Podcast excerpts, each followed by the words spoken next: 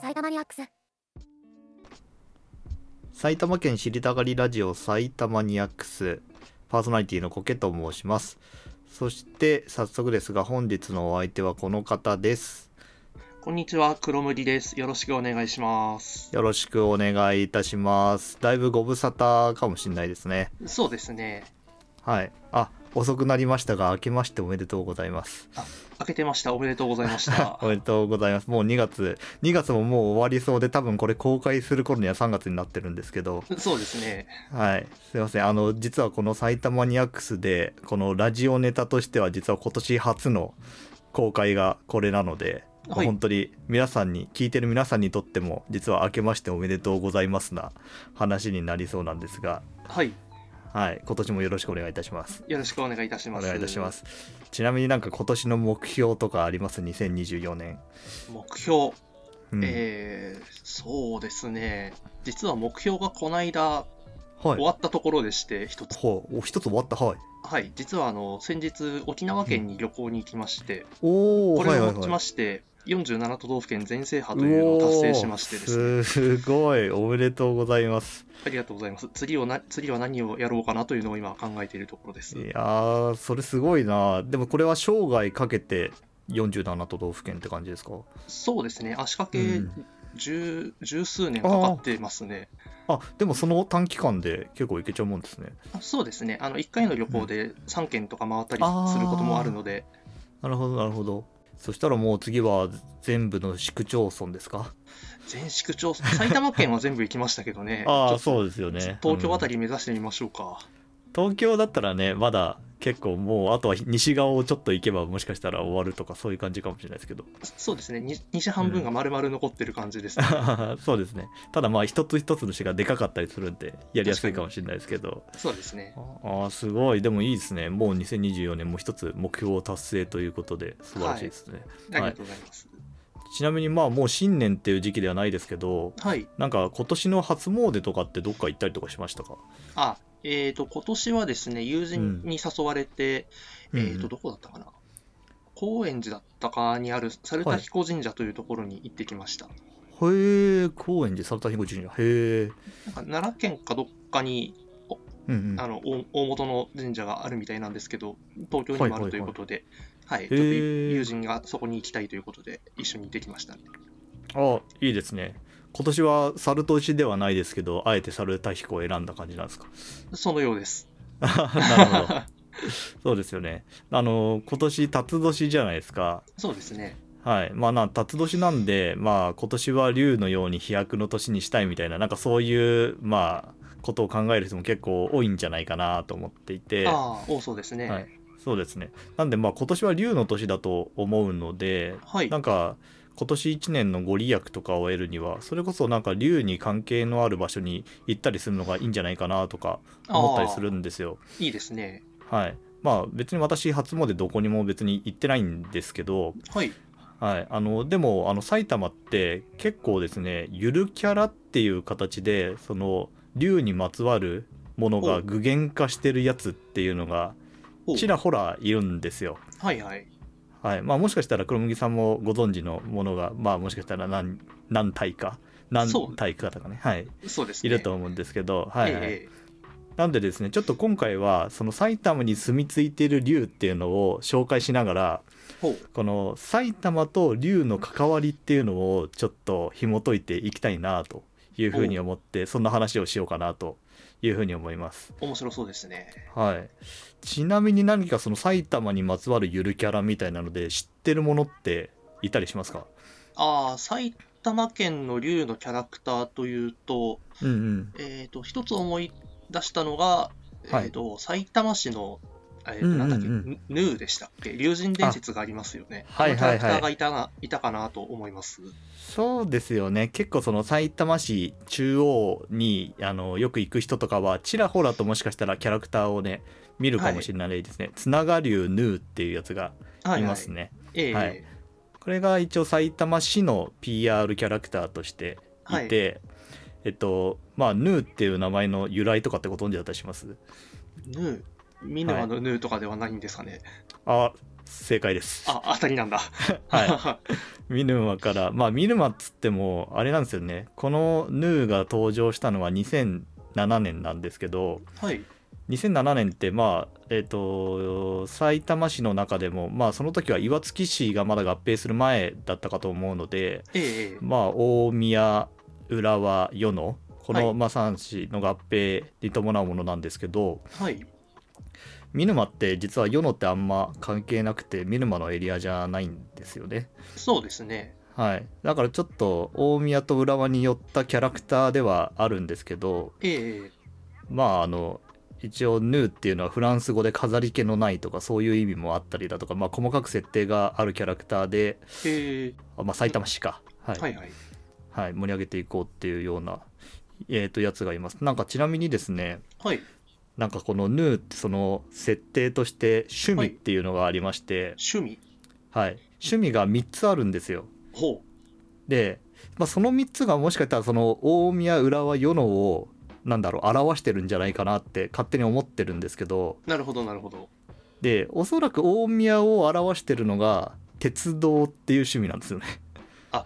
ちょっと盆栽かなって思ってました。鉄道なんですね。 鉄道しかも見る鉄らしいんですけど、おお。ままあ、見る専門の鉄オタってことですよね。あ、大宮いろいろ通りますからね。はいはいはい、で浦和を多分表してるのがスポーツ観戦だと思うんですよ。ああ、サッカーとかね。そうそうそうまあ大宮ももちろんいるんですけど、まあ、ちょっと最近ちょっと落ち込み気味なんで、あええまあ、まあまあって感じなんですけどはい。でちょっとこういうなった時に世のを何で表すんだろうっていうのをちょっと気になったんですけどえええなんか趣味としてどういう設定があると思いますえ世のか。うんちょっと関係者の方には申し訳ないで すが、パッと出てこないですね。いやそうですよね私もちょっとなのでこれが本当に世のを表してるかどうかわかんないんですけどええ設定としてはあのスイーツ食べ比べっていうのがあるんですよ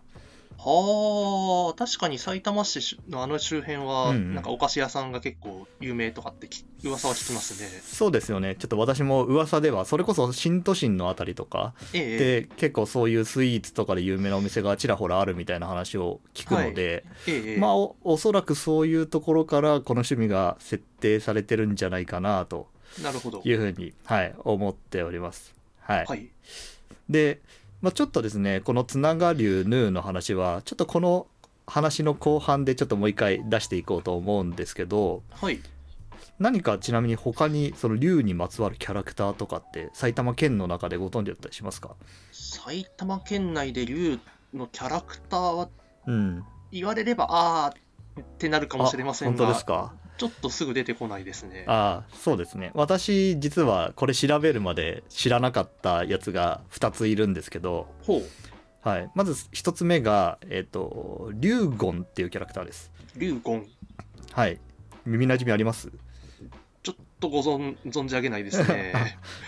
そうですねあのですねこれがですねどこのキャラクターかっていうとはい。秩父市なんですねおひょっとしてあのなんかはい流流星なんとかみたいなおーお祭りがあの関係ですかあよくご存知ですねそうあたりはい、その竜禅祭りっていう、はいはいはいまあ、祭りが、まあ、秩父市の中でも旧吉田町のところでやってる祭りがありまして、ええええまあ、吉田町2005年に秩父市に合併するんですけれど、まあ、それをそれのゆかりで、まあ、竜言っていうキャラクターがいるとほいう感じでですね。ほうで秩父市でいうともっと有名なキャラクターっているのご存知ですかあの頭から味噌が湧き出して るあれあの子ですかあそうですあの子あポテクマくんですね。はいはいはいはいまああのポテクマくんが一応設定上はポテクマくんが憧れている先輩がこの龍言だよってことになんかなってるらしい、あですねそうなんだええまあ、結構それぐらい昔からいるキャラクターみたいですねほうほうほでまあ実はですねその龍言のキャラクターデザインをしたのがうはいちょっとこれなんでなのかよく分かんなかったんですけどあえの石ノ森章太郎さんなんですよええ大物が出てきましたねそうですね。なんか埼玉にゆかりがある、それこそ秩父にゆかりがあるかどうかがちょっと調べきれなかったんですけど、はいまあ、あの仮面ライダーとかサイボーグ009とかでおなじみの石森章太郎さんが、その龍言っていうキャラクターをデザインしてるとへいえうことなんですね。すごいですね、はいうん、なのでまあそれなりにちゃんとしたところに頼んで作ったれっきとしたキャラクターっていう感じですね。えはい、でまあそのネタ元になってるのが先ほどおっしゃっていただいたあの竜勢祭りでえすね。ええはい、竜勢祭りってちなみにどんな祭りかとかってご存知だったりしますふわっとした知識しかないですうんうんうね。んなんかすごいこうた高いはいはいはい何かを作って、ま、祭るみたいなやつですよね。あはいはいはいその通りまあ合ってます合ってますはいあれですね何をするかっていうと簡単に一言で言うとはい。あの手作りのロケットを打ち上げる祭りなんですよはあはあはあなるほど。はいその今おっしゃっていただいた高いって言ってたやつは多分櫓のことだと思うんですけどえまあその櫓を組んでその櫓からえっとまあその地域の人たちが、まあ、それぞれ団体を組みまして、ええその団体ごとに、まあ、手作りの大型ロケットを打ち上げて空へ飛ばすとえほそういうお祭りなんですよ。うなるほど。はいまあ、あの毎年10月にねやってるあの今国の重要無形民族文化財にも、まあ、指定されてるようなまあ、おはい祭りでして、ええ結構珍しいのが、あのー普通そういうロケットみたいな火薬を扱う時って花火職人の方とかがまあ作ったりするのがまあ普通の花火大会とかだと当たり前かなと、。はい、思うんですけど、そうですねええ地元の住民が作ってるんですよね。ええはいまあ、あいいんだと思ったんですけど、まあ、ちゃんとその許可っていうか免許みたいなのはちゃんとその住民たちが取ってえでまあそのチームごとに作るとえなるほど。はい、なんでまあその職人じゃない人が作ってるからっていうのもあって、はい。まあ、たまに失敗するんですよね。ああなるほど。はい、っていうので、まあ、ちょっと危険が伴う部分もあったりするんですけどまあそれがちょっと祭りっぽいなっていうなるほど。感じですね。ほうほうほう。はいまあ、一応その無垢神社っていう神社のまあ例大祭としてお行われるお祭りなのでほう。あの意味合いとしてはその五穀豊穣とかを願ってあの、まあ、打ち上げるというようなもので、江戸時代ぐらいからやってるらしいですね。ほうほうほはいまあ、私も実はこの打ち上げする場面を見たことはないんですけどう。はい。その発射場所っていうんですかねえには行ったことがあって今その観光施設みたいになってるんですよね竜勢祭りのことをなんか知れるような、まあ資料館みたいなのがありまして、えああありますね。うんうん、なんでちょっとそこには行ったことあるんですけど、まあ、結構その櫓とか見るとあこんな高いところから、まあ、20メートルぐらいなんですけどあ結構高いですね。そうですねでそこからロケットの力で高さが500メートルぐらいまで打ち上がるらしいのでそんなにそうなんですよ結構迫力がすごいんですよね思ったより高かったです。そうですよねはいもうこれが農民でその農民というか、まあ、地元の人たちが作ってるロケットが、まあ、そんな高いところまで打ち上がるんだっていうので結構まあ近くで行ったら感動したりとか、まあ、結構人気なお祭りなんで人とかも結構集まってるというふうには聞きますけどねええええうんまあそういったお祭り発祥でこの龍言っていうキャラクターが、まあ、龍のキャラクターとしていますよとほいうのがまあそのもう一つのその龍のキャラクターですねう。なるほど。はい、でもう一人ち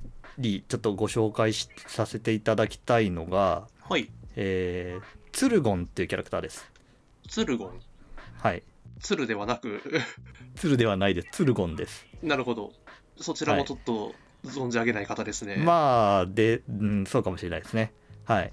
これまあツルっていうのは、まあ、鶴ヶ島から来てるんですよ。ああかなとは思いました。ああ本当ですか。でツルでゴンの方が、まあ、ドラゴンのゴンから来てるんですけど、ああそのゴン。なるほど。あそうです。でツルゴンっていうキャラクターがいまして、ええじゃあなんで鶴ヶ島でそのドラゴンモチーフのキャラクターを推してるのかとええいう話なんですけどこれがですね、この鶴ヶ島でやっているスネオリアマゴイっていう、まあ、これもお祭りにちなんだ、ほう。えっと、キャラクターというか、まあ、ドラゴン要素なんですねええええちなみにスネオリスネオリアマゴイって聞いたことないですよね多分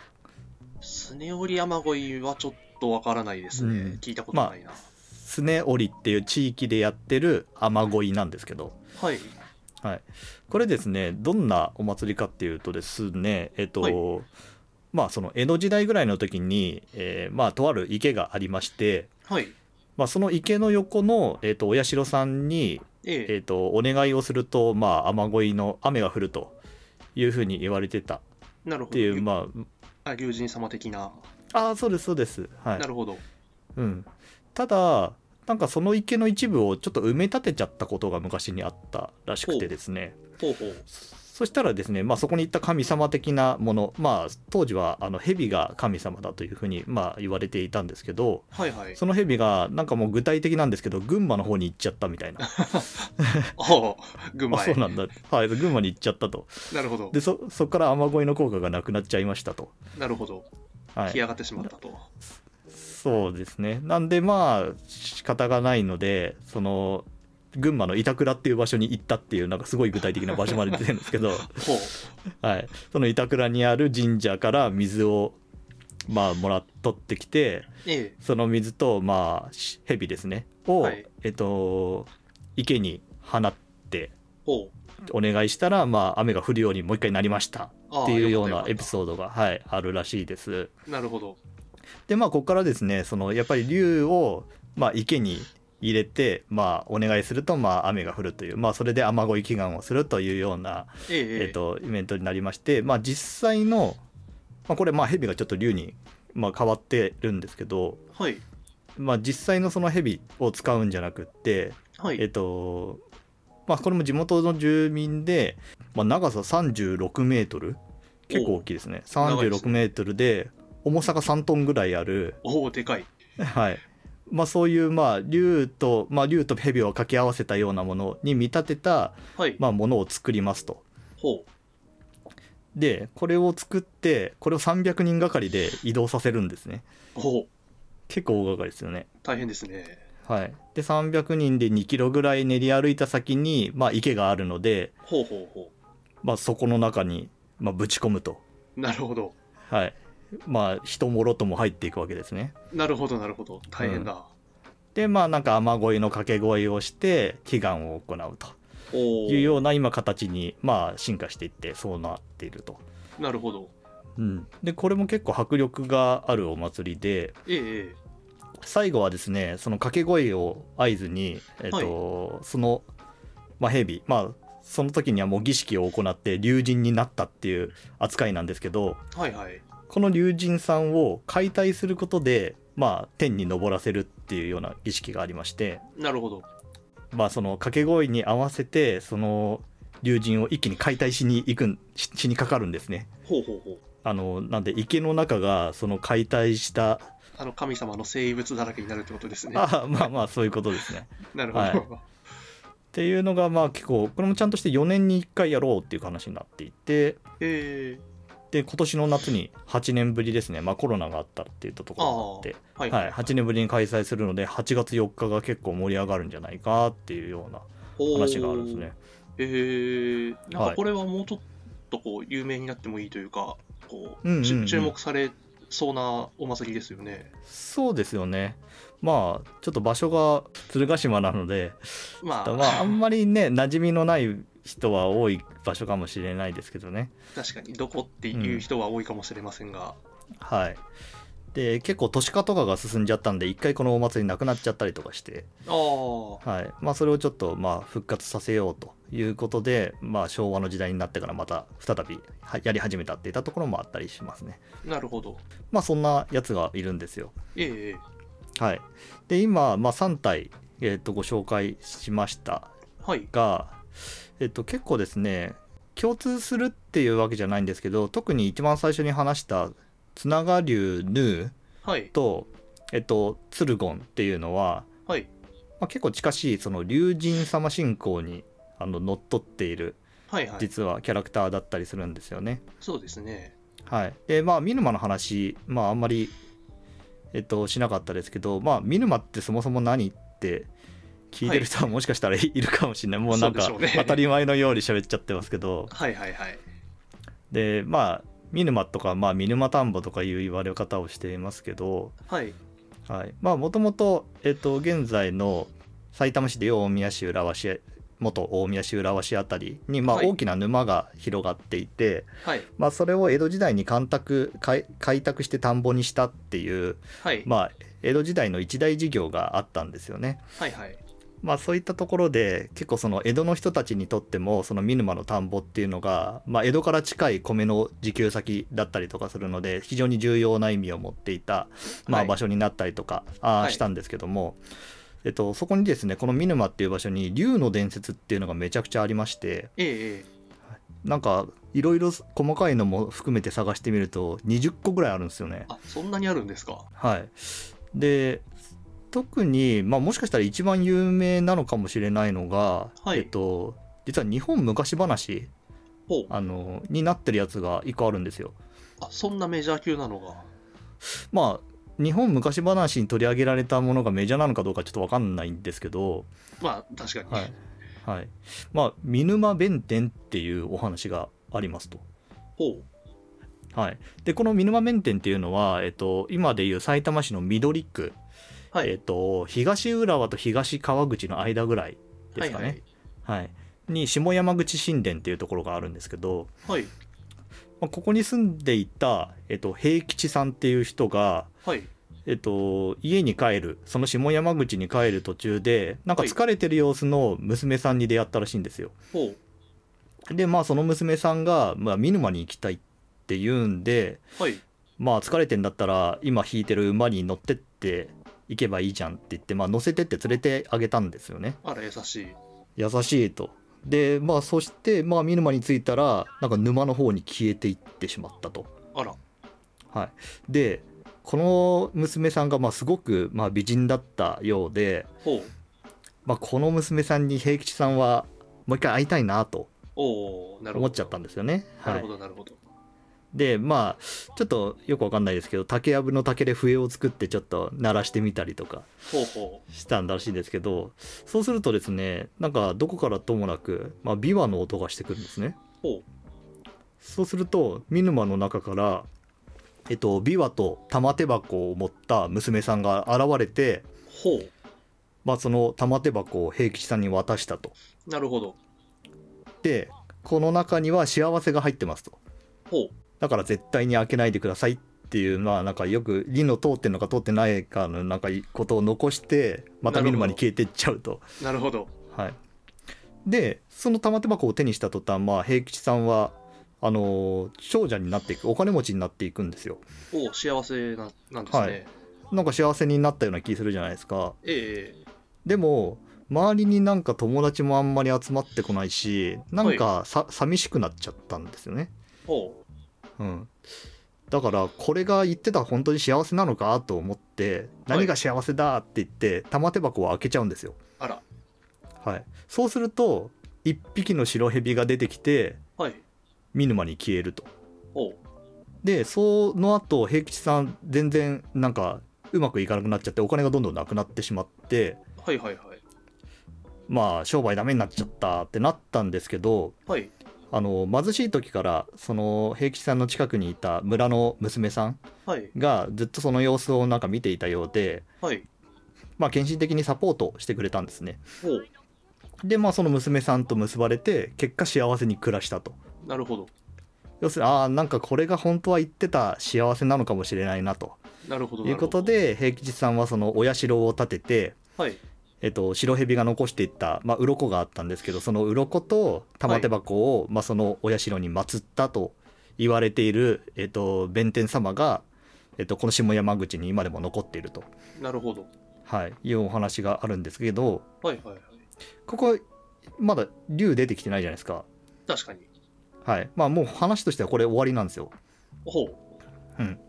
でこれ一見するとなん全然竜って関係ないじゃんっていう話になるんですけど。そうですねはい、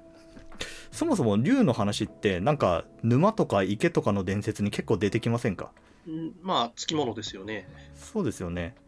でこれ紐解いていくと竜ってそもそも日本っぽくないじゃないですかどっちかっていうと中国っぽくないですかそうですね確かにはいうんなんであれなんですよね日本って昔、えっと、蛇が水の神様として、まあ、祀られていた時代があるとかまあ今でもそうなんですけど、そうですねはい、で結構遡ると縄文時代とかにもその蛇に対する信仰とかがあったらしくってあそんなそ古くからそうなんですよあなんか土偶が蛇を頭に巻いてたりとかそういうのが残ってるるらしい、はい、ほど。ほうほうほ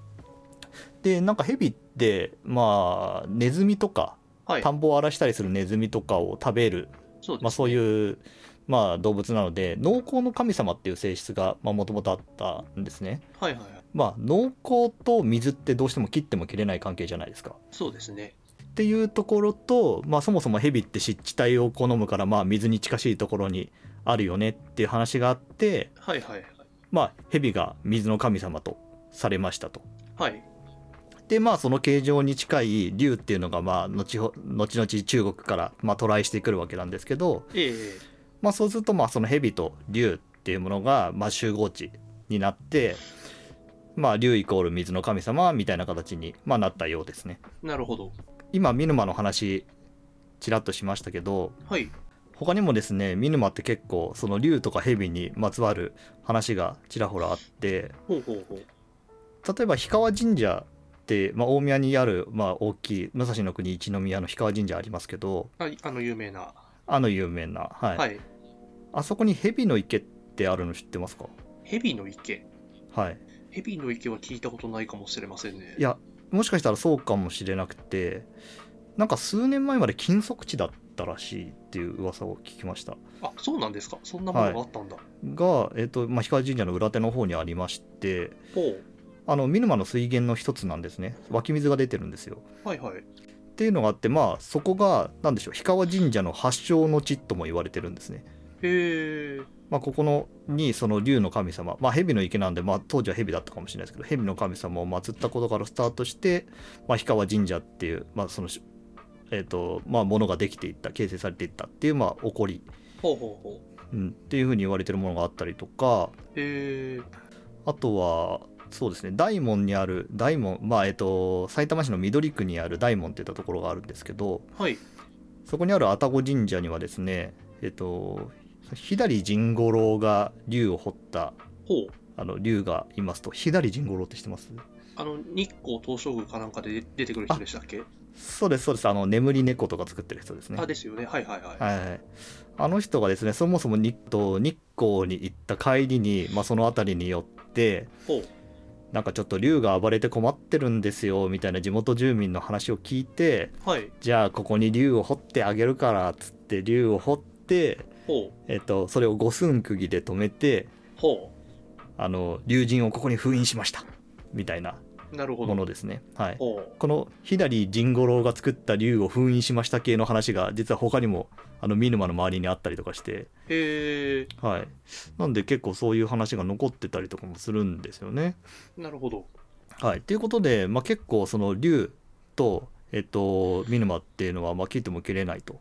はい。いうところなんです。ほうほう。はい、あの見沼の周りにはそもそもさっき言ったその白蛇とかを祀るあの祀る弁財天ですねはいはい。もう結構多くてですねほあの見沼田んぼを開発江戸時代にした時にう。はい。その見沼の、まあ、水路の安定とか豊作っていうものを祈願してはい。その開発した人が、えー、と弁財天弁天社を、まあ、いくつも祀って、まあ、7つぐらい祀って見お沼う七弁天っていうのを作りましたっていうような記録も残ってたりとかして、へえ。まあ、結構そういう蛇とか竜とかそういったものにあやかって、えー、と沼地っていったところを、まあ、安定を保とうとしたっていうような、まあ、経緯がありますと。なるほど。はい。まあ、なので、まあ、今年、辰年ですので、竜の恩恵っていうのを得たいんだったら、まあ、もしかしたら弁天社とか、弁財天とか、そういうところを祀るお寺にお参りすると、結構いいことがあるのかもなーなんて思ったりするっていう、まあ、ちょっと無理やりな結論をちょっとな言るっほてど。みました。はいな。るほど、なるほど。